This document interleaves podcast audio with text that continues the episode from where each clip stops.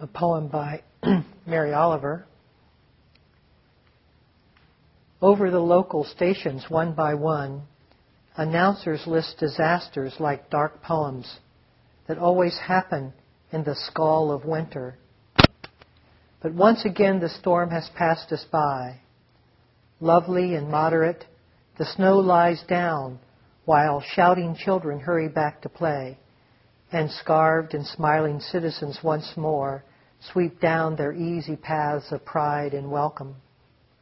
What else might we do? Let us be truthful. Two counties north, the storm has taken lives. Two counties north to us is far away. A land of trees, a wing upon a map, a wild place never visited. So we forget with ease each far mortality. Peacefully from our frozen yards, we watch our children running on the mild white hills. This is the landscape that we understand. And till the principle of things take root, how shall examples move us from our calm? I do not say it is not a fault. I only say, except as we have loved, all news arrives as from a distant land. Tonight I want to speak on wholeness and healing through generosity. And um, this time of year for me, I hope it is for you, is a kind of reflective time, not only uh, in the northwest where it turns dark at 4:30 and rainy, uh, but it, uh, uh, that time of year alone feels kind of a time to turn inward. Uh, but holiday season from really Halloween through the first of the year, uh, it also feels like a time of deep reflection and sort of a summation. I was thinking about that tonight because a neighbor who is uh, in her 80s um, uh, has had this uh, bitter relationship with another neighbor over the last 50 years, they've lived side by side together uh, a few houses away from us, and they're always trying to uh, position themselves in our judgment, uh, you know, elevate themselves in our judgment against the other person. Uh, and it's been going on for 50 years, and I was, I was just, I, I just thought, well, you know, what's the summation of all of this? What, what have you got out of it? What's the 80 X number of years? Where, where, when you look at yourself, what, what have you become through all of this? Um, and when I look at the culture, I'm, um, there's a deepening sadness in me. Uh, I was seeing the news tonight where there was a, a list of uh, video games that are so violent, uh, and they showed one of them. Uh, it was a gang, an inner city gang, going through the city and shooting people at uh, just at free will. And you could select who you wanted to shoot driving your car. Um, and the, uh, the deep abrasive injustice and insensitivity that such games play. They are not innocent. They are not without impact. When I was an undergraduate student, uh, I uh, did a study um, where we showed um, to preschool children uh, violent cartoons and uh, cartoons that had no violence. And then we, uh, we had a scale of, um, that we recorded the uh, aggressive behavior after each set of kids watched each set of cartoons. And we did this over a number of months, uh, and uh, experientially it so, showed a significant rise in aggressive behavior, of course, with those kids who watched the cartoons, the aggressive cartoons. Uh, and there have been many studies since then that have uh, indicated similar results. Uh, but you can begin to see it now. You know, he begins to, uh, as I have lived 58 years, I have begun to see the changes um, where in sporting arena, I mean the sports, you know, where players are going into the audiences and uh, creating havoc.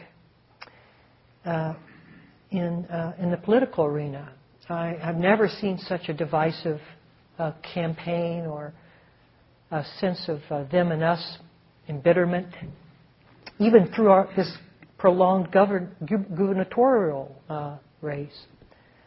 And it just, uh, it, it's just, it's time to take stock here. and, um, it's time to look to see uh, whether we're um, a part of all of this divisiveness or whether we can counter uh, with something that uh, could genuinely be healing.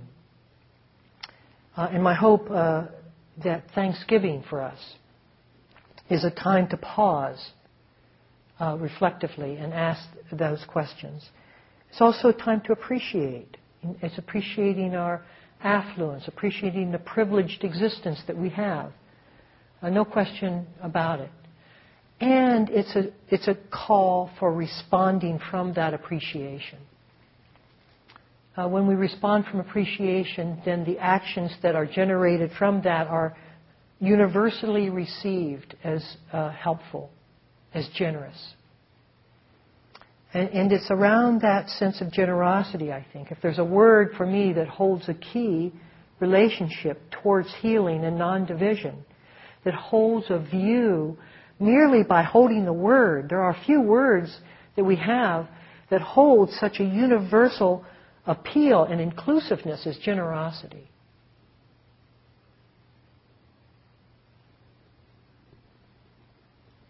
It's a very special word, but it's only special um, when we first recognize the privileged position that we're in,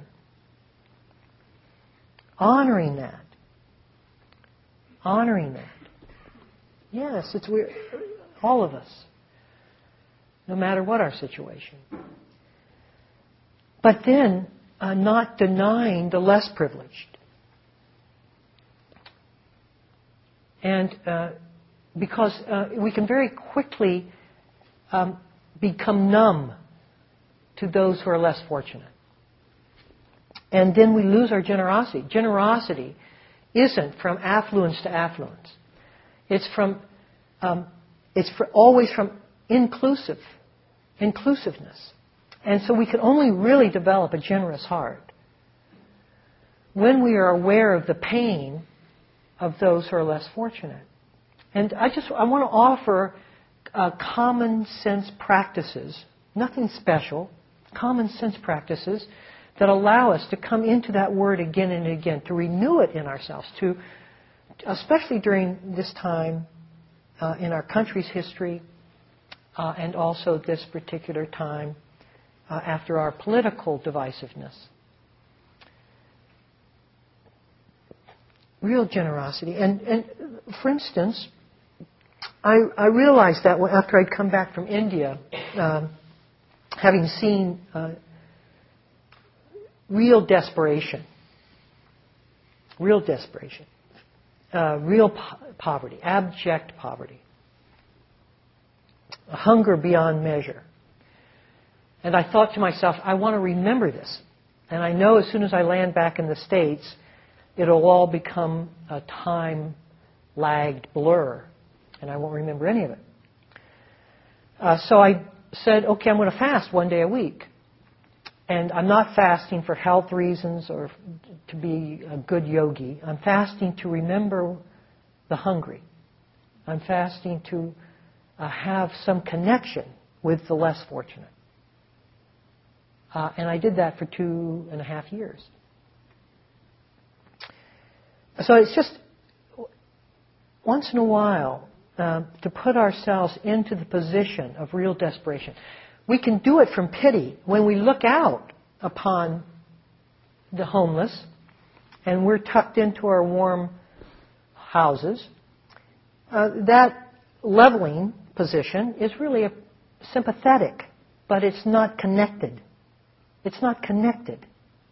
It's distant. It's not related to. It's not related to. And uh, and I'm interested in uh, in the relationship of it, not just knowing about it, but really feeling it in my heart, the pain of it. Uh, and any, any of these tricks that I'll mention tonight, and I'll mention several, are only as good as our willingness to renew our relationship again and again because uh, we can very easily uh, numb over to whatever alarm clocks we set up for ourselves, especially uh, along this one, because the mind's just waiting not to have to feel disadvantaged, not have to feel the pain. You see, accessing, until the things take root, until the truth takes root, what shall stir us from our calm? I read that poem very deliberately because it moves me so much that here we are in the middle of a war of our own creation, and we aren't even including the slaughter of those innocent peoples in which country we have invaded. The numbers come back in terms of American casualties, not Iraqis. And if they did, who cares, right? Who cares? And if we can begin to see the insensitivity of that view and the insulation uh, that we are creating, we can perhaps have some inkling of the absolute anger that other cultures hold for this one. And then the beginning of understanding might arise.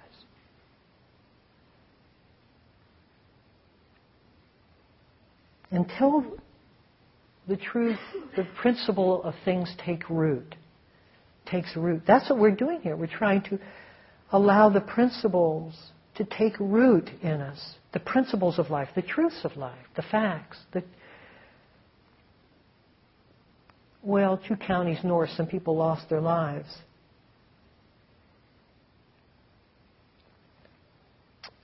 So I do little, you know, little things, little uh, suggestions. Um, I find uh, pictures sometimes of people who are in desperate like Sudanese, starving, and I put them on the refrigerator. So that when I open the refrigerator towards my abundance, I have to hit something there. I have to see something.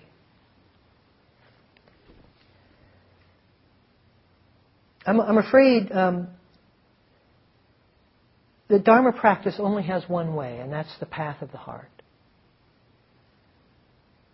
If it were different, if I could just give you an intellectual journey into emptiness, well, you can take it, but you would be um, a creature I wouldn't want to know. And there are many people who journey that way because the principle of thing has not taken root.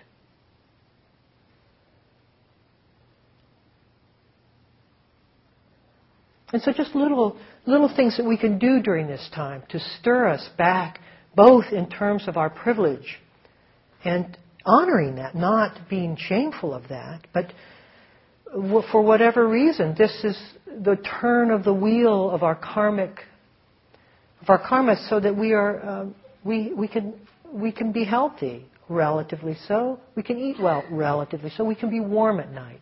Okay, great. Not to begrudge that. but not to lose sight of the extension of the populations.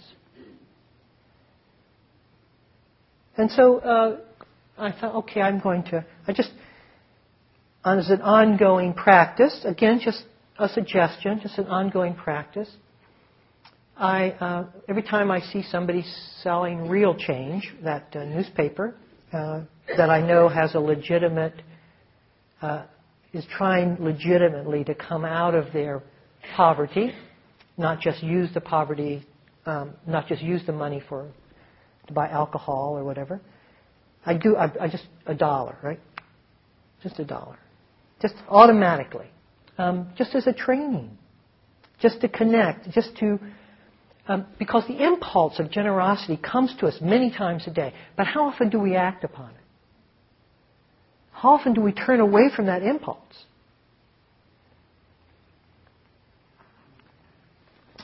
So, a, a, a practice for you might be that this coming week, I think it's part of the homework. Every time you have the impulse, you act on it. Don't question it. I'm not talking about giving your house away. I'm talking about, you know, just the impulse. Okay, let me, I want to give something to that person. The enormous um, uh, joy one feels. When you receive a present, you get happy. One can obtain happiness, which is a very transitory state, from receiving gifts. Well, I'm just the sweater I always wanted. But if you want to transcend happiness to joy, that can only happen through giving. Why? Because we're relinquishing. We're giving up rather than adding to. And with that giving up, the mind springs forth in lightness and in being unburdened in true connection. In true connection.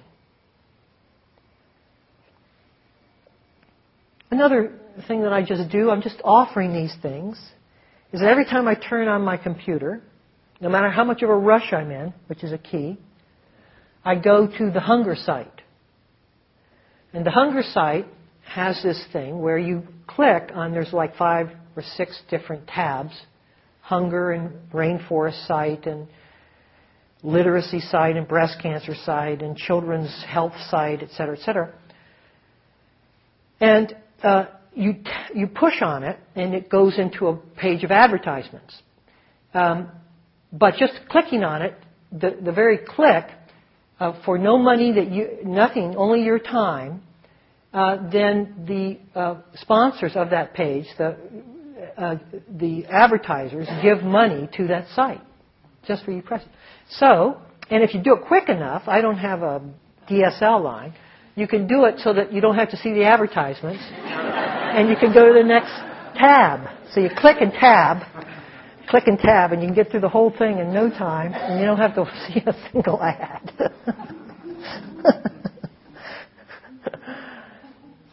the hunger site. Why not? Why not? Why not begin when you turn on the computer? The very mechanism, the mechanics. Why not? Why not start it that way? Why not start your day that way? But remember this that no generosity, we cannot build um, the muscle of generosity in abstention. We have to bring awareness to the problem. We have to see the pain. We have to feel the pain for the heart to be engaged. See, this is the trick. So when you go to the hunger site, do some metta for the hungry. Feel the connection between clicking and hunger. Oh, may all beings be free of hunger. Click. May all beings, may all children have adequate health care. Click.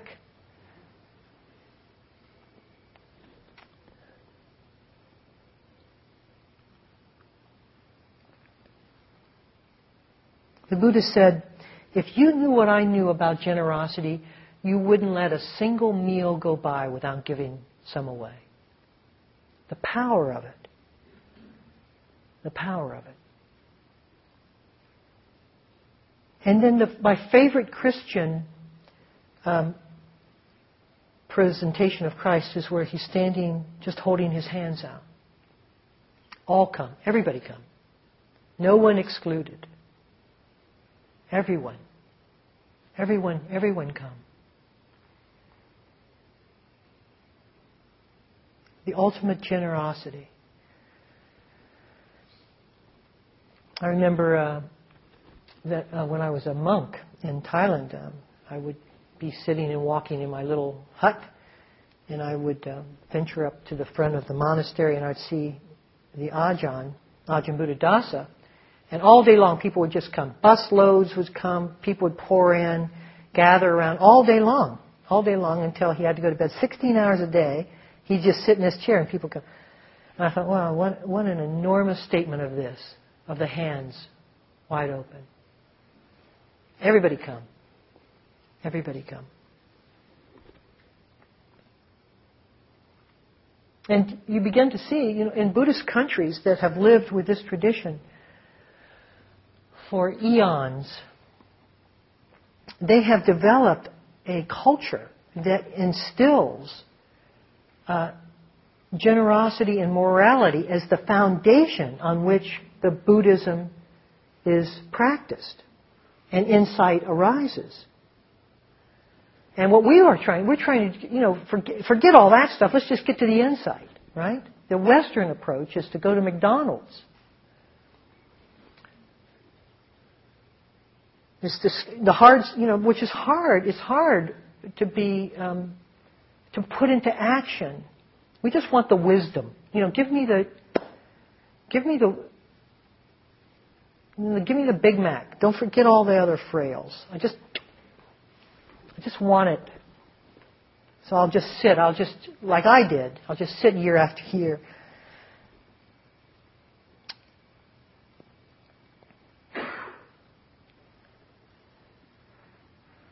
What, about the, you see, it just doesn't happen that way. This is, has, this is a cellular change. This is a change of our body mind, integration, in action. Not just the uh, gleaned wisdom from uh, practice and from observation, but the integration of that observation into the cells of our body so that to receive and to give and to and to move out and to raise one's hands in inclusion. That, that's the integration. That's where this thing is going. That's where this thing is going.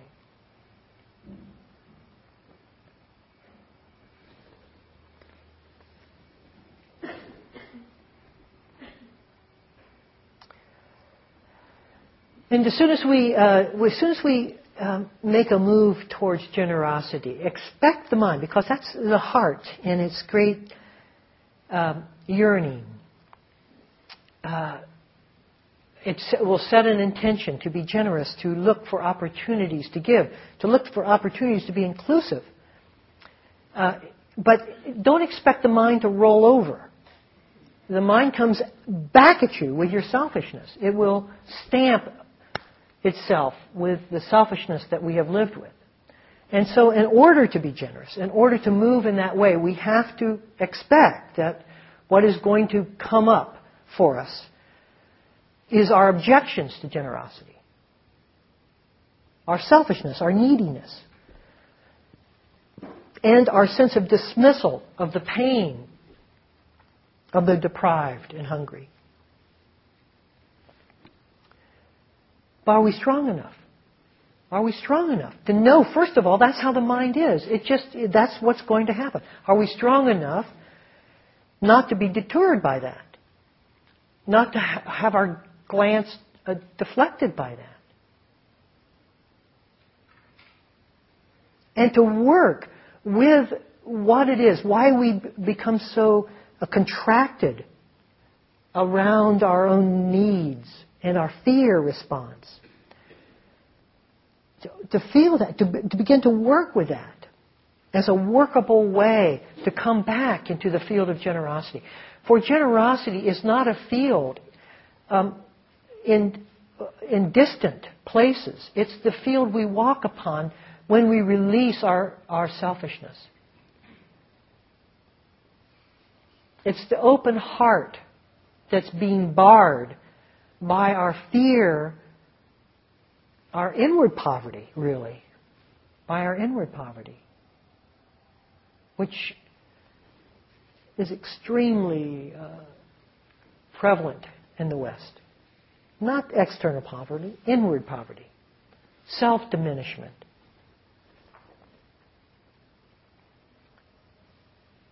It's interesting. It's interesting in a country uh, where possessions uh, are really the rule of the day, the rule of the culture, that our generosity is often around thing giving, which is a very detached, disconnected way to give, isn't it really? I mean, just let's look at it. Because you don't have to really be present. You give the sweater, Thank you very much for the sweater, Aunt Sue. And there, is there, I mean, much heart in that?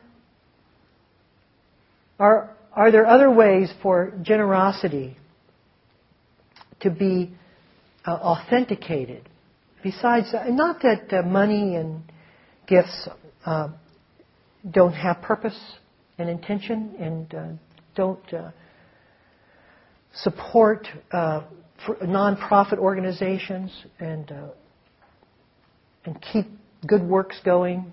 But if that's the limit of what we know generosity to be, then it's really a very disconnected form of relationship. Because at the heart, remember, at the heart of generosity is connection, is feeling the pain, is connecting.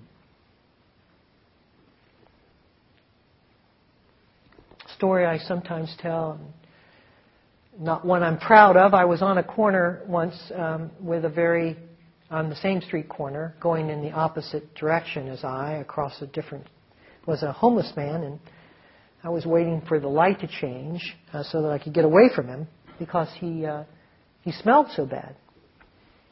And so I was sitting there on the corner. We were both on the corner together. Uh, and I, uh, the, my light changed to my direction, so I started to go across, and he uh, just grabs my arm a little bit. I thought, "Oh God, what's this about?" And it was about this time a few years ago, a little later, uh, later in December, grabs my arm and he, I whirl around, ready to confront the attack, and he says, uh, "Well, Merry Christmas," he says. He says, "Merry Christmas." You see. Now, first of all, you see, first thing that you have to confront is your own pain in that situation. And then you have, then through that, not denying it, not being coarse, one's own um, limitation. That's okay. You know, we're all we all have that. We all get caught up in in the fear response to life rather than to the generous response to life. And so, uh, okay, we face that and we look at that. We look at we look at the fear, and then uh, you meet the eyes of the person wishing you well. And you feel the pain there. And now the heart even opens more. And then whatever connection occurs or doesn't occur from there. Because uh, if you look at generosity uh, beyond just thing giving, then where is it that we could put some useful energy in this culture to really build the bridges of connectedness.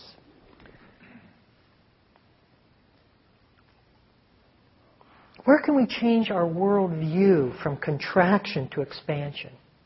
Because a generous heart is one that lives in abundance, regardless of wealth.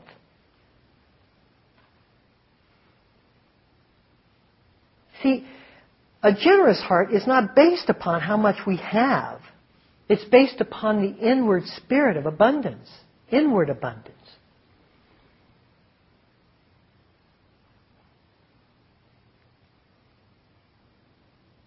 And when we're contracted, we, keep, we form boundaries, boundaries around our generosity. You see, when we form boundaries, and they can be like concentric circles that Um, strangle us, really. And where do we where do we where do we draw the boundary? Family, self, family. Anything outside of that is not included. How about country?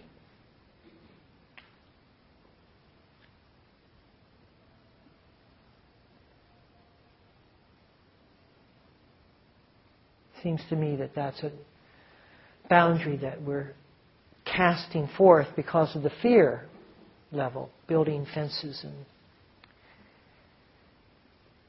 So where, where, so where in the world do we cast? Where, where is it that we limit the heart? When we do metta, it's for all beings, for all the hungry.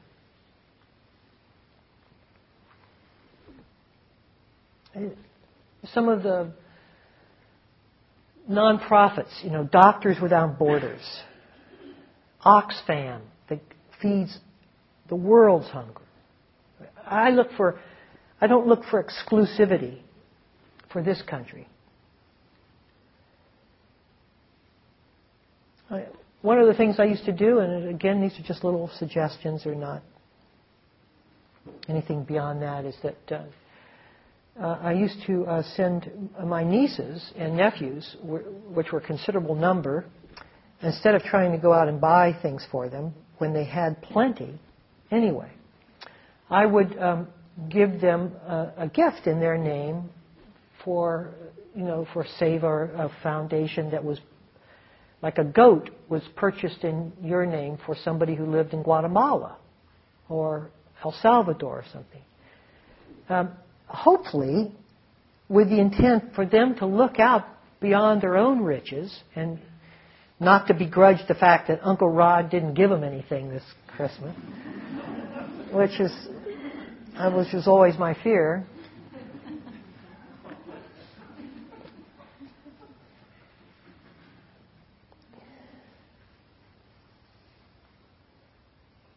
Where do we, where do we establish the borders? The blue states? That, is that where our borders are? Is that it? I'm not living in those red states.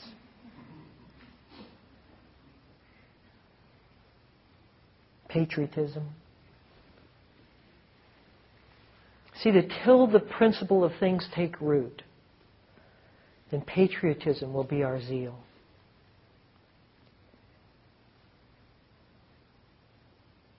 And when inside this border, where it seems to me that we're just dying from our own um, isolation, from our own sense of cons- constriction and containment.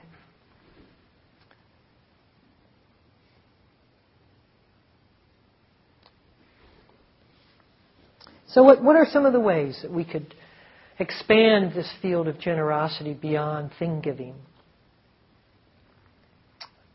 Well, how about uh, the generosity of attention? Attention. When we give attention to someone, we're affirming them. Can you give a better gift than that? To affirm someone to pay attention to them, you have to connect with them. You have to feel the relationship. Which is true generosity of the heart.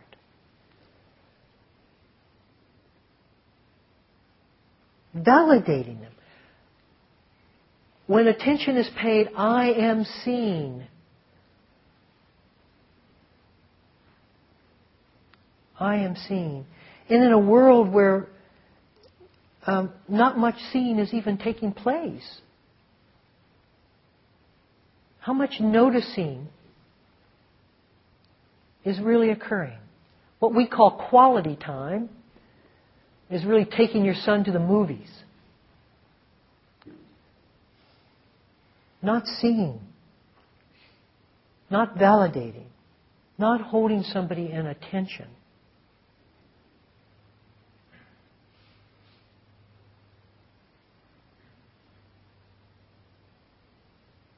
I can't think of a, a more um, gracious gift than the gift of your understanding. For when we see, when we acknowledge, when we pay attention, then we understand the person.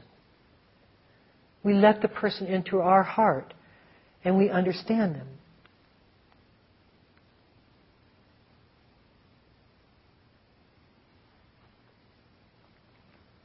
How about the gift of your time? How about spending time with someone? You see, that runs counter to the cultural imperative, which time is a commodity, the most precious commodity, the last thing that I'll give. That's what our social engagement component of SIMS is about. Going down and helping out at a homeless shelter. serving food, working at Northwest Harvest. The willingness to give up that precious commodity because I might waste it and I need to save it.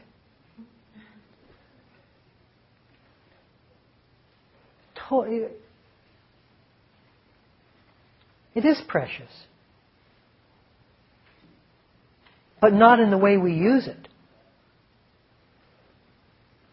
What we mean by it being precious is that it's productive time. It has to be productive. We have to have made something. We have to have increased something. We have to have something visually represented for our use of time.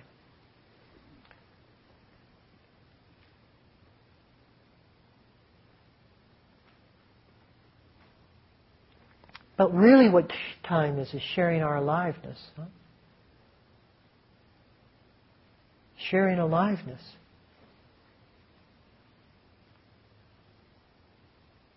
And with that sense of time, where the time, we're not being pressured within time, so that we're offering time not under the gun of pressure, then that's patience. Have you ever spent time with somebody who's really patient? And isn't that like a blessing that you just can't believe that they're there with you and there's no other thing that they're hurrying to go to? That the point of their being is to be with you. Isn't that an amazing gift? The gift of time.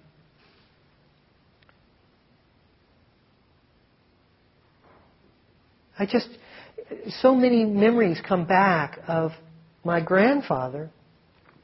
Just, just there was no, when I was on his knee, there, I knew there was nowhere else he wanted to be. And I could feel that. And I don't know, maybe I was two, three years old.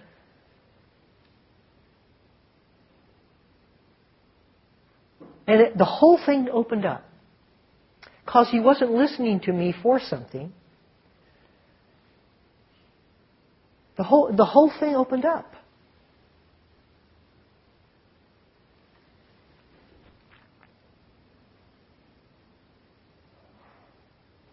And then you understand the origin of contentment. And you also see that generosity can only come from contentment. How about the gift of space?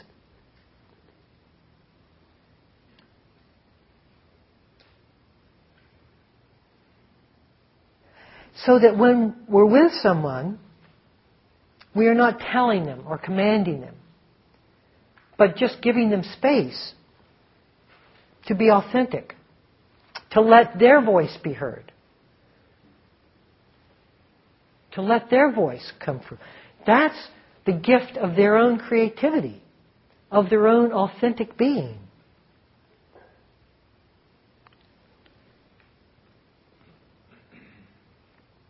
And it provides an enormous sense of safety. When we're there without demands, when we're there without judgment, we create that space for authentic living. And then we begin to see that the origin of growth is not through coercion, force by someone else to grow. It comes when we feel safe, when we are given space, when we are given attention, and we're given time. From those, from that display, from those come the willingness for one to explore one's own world within the safety of another's attention, within the spaciousness of not, of not, of non-judgment.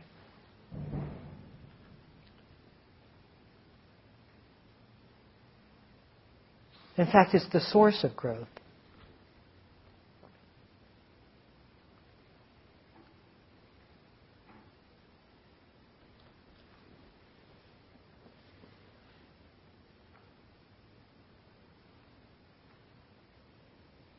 The sacred made manifest is generosity.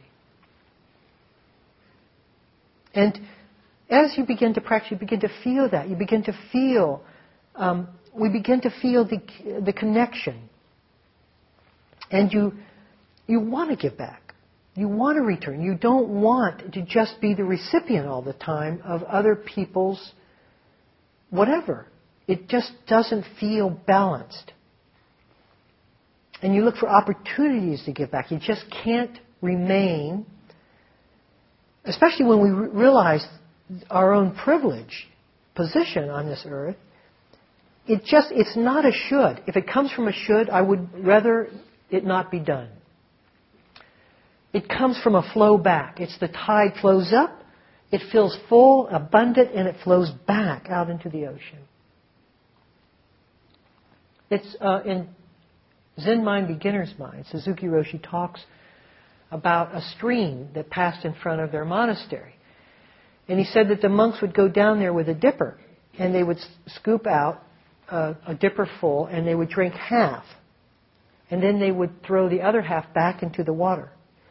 And he says, You will not understand until you practice why the other half goes back into the water. Because it has to.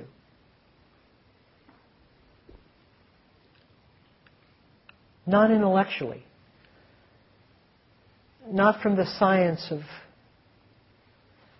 thirst, but from the abundance of heart.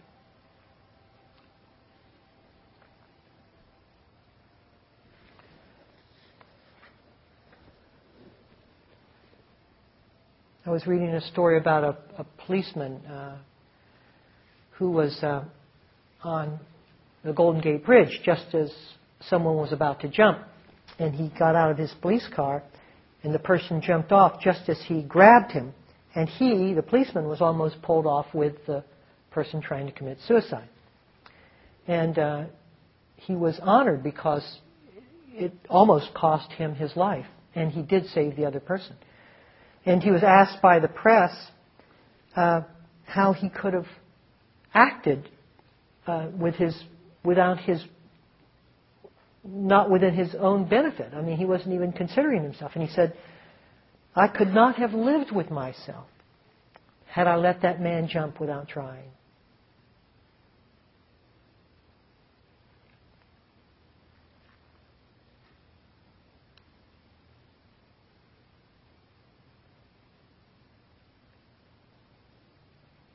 It's growth. When we take, a, when we embrace uh, generosity, when we take it on, and we say, okay, this is going to be, this is a path in and of itself. We can fold everything into that word. We can set the intention in our life. Let me learn about generosity, which means you will learn about your selfishness. Let me learn how to embrace this word, how to move with this word. Not some may I not the may I be the most generous person. None of that. I just want to learn this word. I want this word to fill me.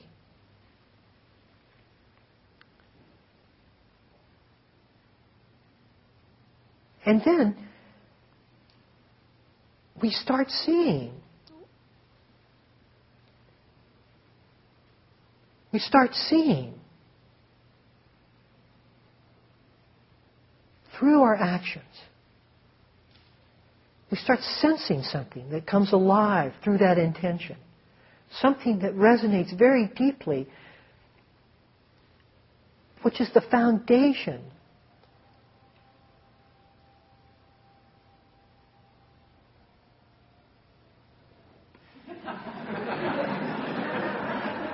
in the crescendo of the choir.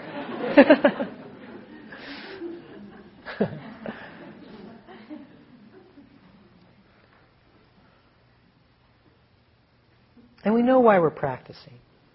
We know why we're here. We don't say, What am I doing this for? What's this all about? Which you will if you get lost in the root of the mind. Because you won't feel it. You just feel the billiard ball of your separation. But you, there's no question when you move with the path of the heart, why we're doing what we're doing. And may all beings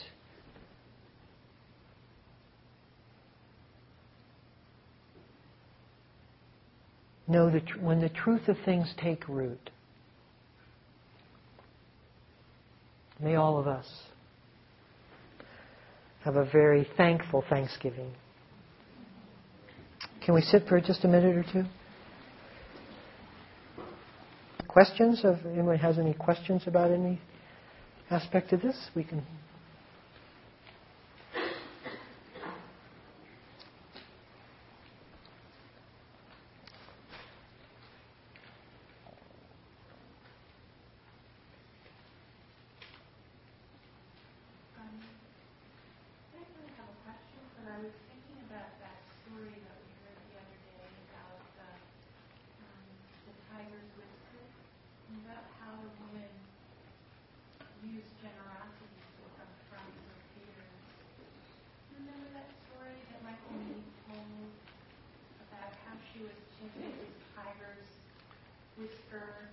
Oh, right. Right. Right.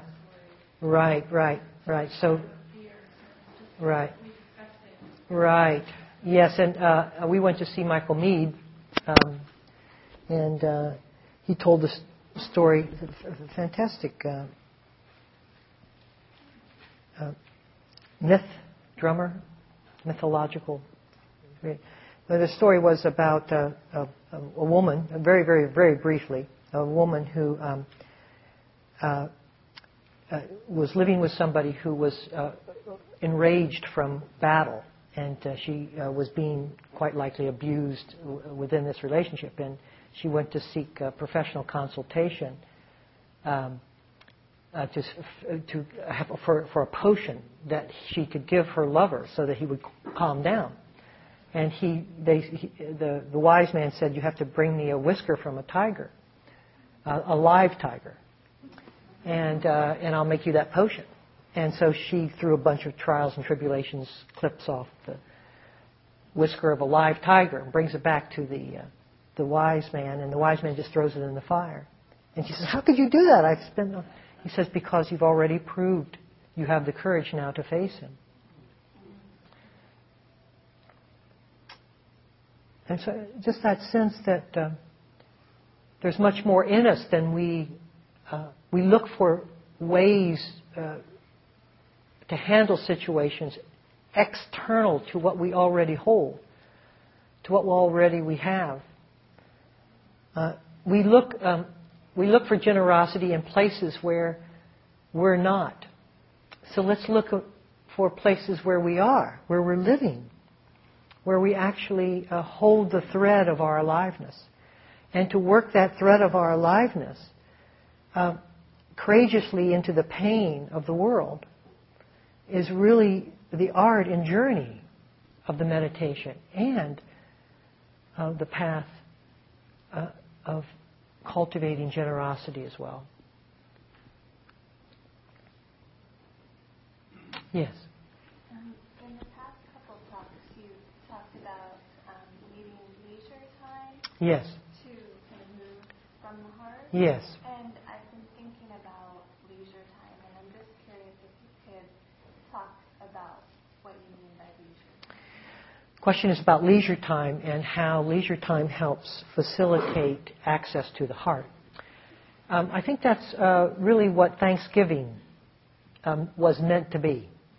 It was a pause. It was to say, okay, wait a second here. You know, it's the end of fall. I mean, I'm translating it in my own way. Uh, and there's abundance here. Let's pause. Not just keep working endlessly here. Let's pause and see what all this work has been about. Let's pause and get back together here and see the connection that this work is meant to ripen and enrich. Uh, and so, and sitting down with each other. Um, and, uh, and I, I think that what I meant by leisure time is the willingness to pause.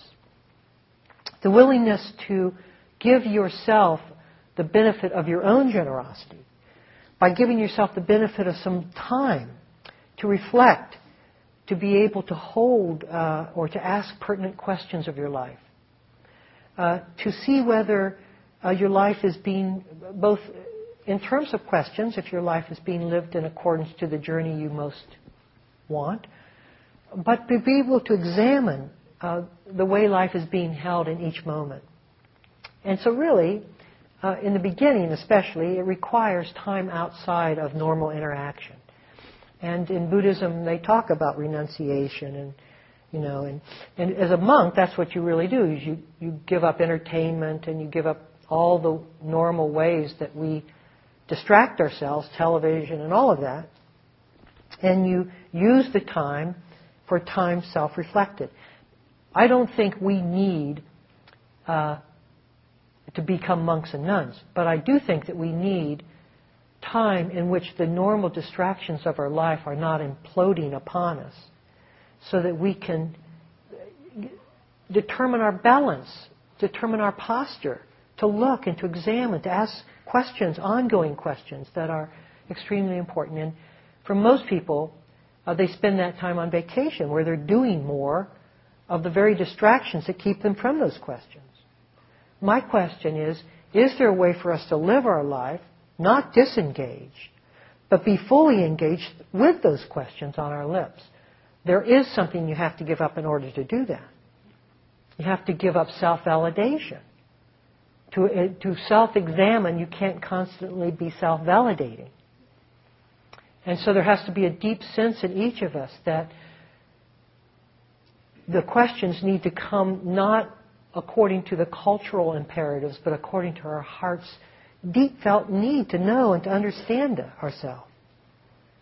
And when that urge is felt, then the time will be there.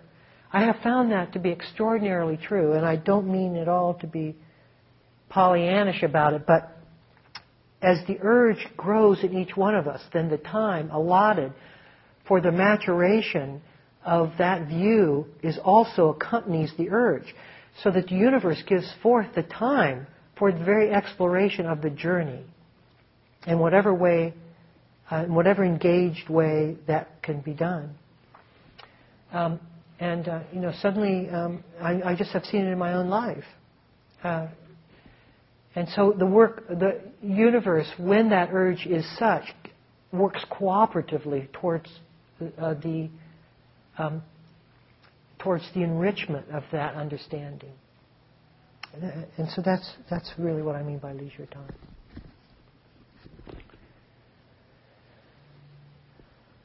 Yes. Mm-hmm. How do you suggest to deal with fear that makes it difficult to make a connection with a disadvantage suffering? So you have to say that a little louder, I think. How would you suggest to deal with the fear? yeah.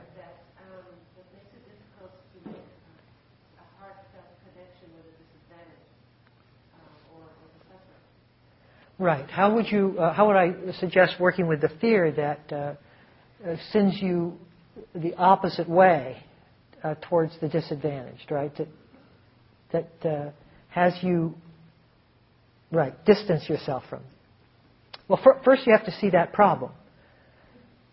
First you have to understand that uh, that you're afraid of, for whatever reason, the situation that they're in. If they're homeless, you're afraid of of of the potential of you being homeless or the possibility of if you looked them in the eyes, here's another fear. You might be afraid that if you looked in, the, in them in their eyes and you really made genuine connection, you might have to take them home. Right? So that's another fear. I go, my God, what am I going to do if I really make connection with this person? Um, and uh, a lot of that is just, you know, the mind's hyperbole what, what you begin to do is um, you don't see the homeless. You see the human being. And you see the condition that surrounds the human being. You have to be willing to go through the fear to make the connection of equality. If you stay at the level of homelessness, then you stay at the level of pity. If you connect with the person's humanity, then you're connecting through your fear. The fear is no longer, is not around the humanity, it's around the outside trapping of the humanity. And so first, um, feel the fear of the outside trapping, and then see if you can't, when you give the dollar to for real change, look the person in the eye. It's a human being, not a condition that you're serving. To me, as soon as I make that contact, then the resolution of the heart is there. The connection is there. That's the real giving. The dollar was a way to do it. Hmm? And so, so you have to be willing to, you have to, as in any journey, you have to be willing to go through the, the fear of the context um, and to look at the real points in which the fear are, are, you know, is there, is this true? Is it, am I afraid of being homeless? And okay, what, you know, I grew up poor and I just can't bear th- the, I don't know. I look at that history. Okay, I can work with that. And as you hold the fear, then you're going to come into the human uh, connection that invites uh, something far richer. Uh, yeah.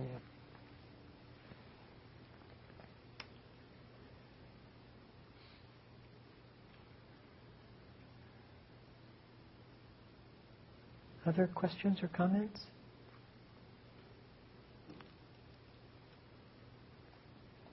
Yes. So the same holds true if we're in front of someone who, uh, for example, thinks incredibly differently than we do. Does the, th- does the same hold true for someone who thinks very, very differently of, than you do? Yes, like a red state. There's somebody from a red state or, or a blue state, depending on how you voted. Yes, yes, it holds true because their expression uh, is often around their pain. And if you get lost in the expression, then you're going to miss the pain that's driving the expression. If you miss the pain, you'll never connect with uh, in any compassionate or fulfilling way. It's yeah, because the expression is just the expression. It's their opinion against yours. And their opinion is always going to be different than yours. And if you go far enough, you know, you'll find some part of that opinion that differs from you. But isn't it kind of self-righteous to, to assume that if they're like that, it's because they're in pain? M- Um, almost all opinions come from pain. I can't, I could almost say all opinions come from pain, but I haven't scanned it enough in my own to say that. But I, can, I cannot think of a single opinion that doesn't come from pain. Because you see, when you begin to understand how the mind works, it forms itself around something as a conclusion to make it secure for me because it's so difficult for it to be unsecure. So an, an opinion or a view is really a consolidation so that the righteousness of my own way and my judgment can be positive about myself and that I would know you see all of that just kind of it's all around self-validation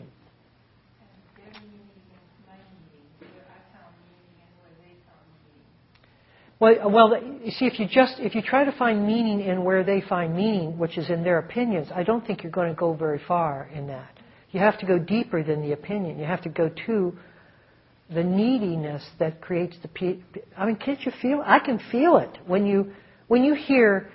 Um, what's an example of it? Uh, oh, the the religious right. That's fear. There's no question in my mind that that's fear that's leading to that kind of, of projected uh, uh, morality. Well, okay, so are we going to stop with the morality, or are we going to go through to the fear, where where that's really? You see, then you okay, okay. So there's a human being afraid. So now there's a human being afraid in front of you, not a religious evangelical. Now that's a very different kind of posture to take with somebody. You're not, you don't have to defend when somebody's afraid. In fact, what they need more than anything, right, is connection. So I, I just think that's the way to go. Yes. Um, It's, it's seeming to me that the difference, and a really important thing, um, that makes a difference about whether when I see that person's pain and I, I, I res- you know, I respond to that, um, whether it's pity or compassion depends on whether I'm in touch with my own neediness and my own pain. Right, exactly. The way my own opinions are, Right. are the, the result of pain. So Right. it, Right. You know, it would be easy to sit here Right. and be righteous and That's right. for you. That's right.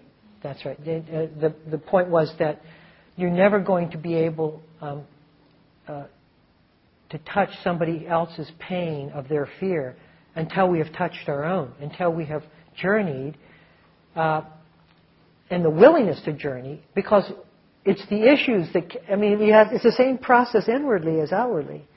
Um, we have all these issues that, that keep the pain of our fear from us. Uh, and we hold the issues uh, as a defense against the fear. Uh, and if we're not willing to look at the fear that drives the issues, then the issues will be the outstanding relevance of our life, not healing to the fear. And to heal to the fear is to heal myself into wholeness. Because once I can touch the fear, it can then, uh, I can then um, uh, embrace it as a part of my life, not let it drive me from my life through the issues. When the issue becomes important, I'm being driven away from my life, away from the very aliveness that the fear represents and holds for me. It's, a, it's energetically, it's a part of the whole system. Fear energy, love energy are both energies. Both have to be embraced. So that's a very good point. Okay, so maybe maybe we'll thank thank you all.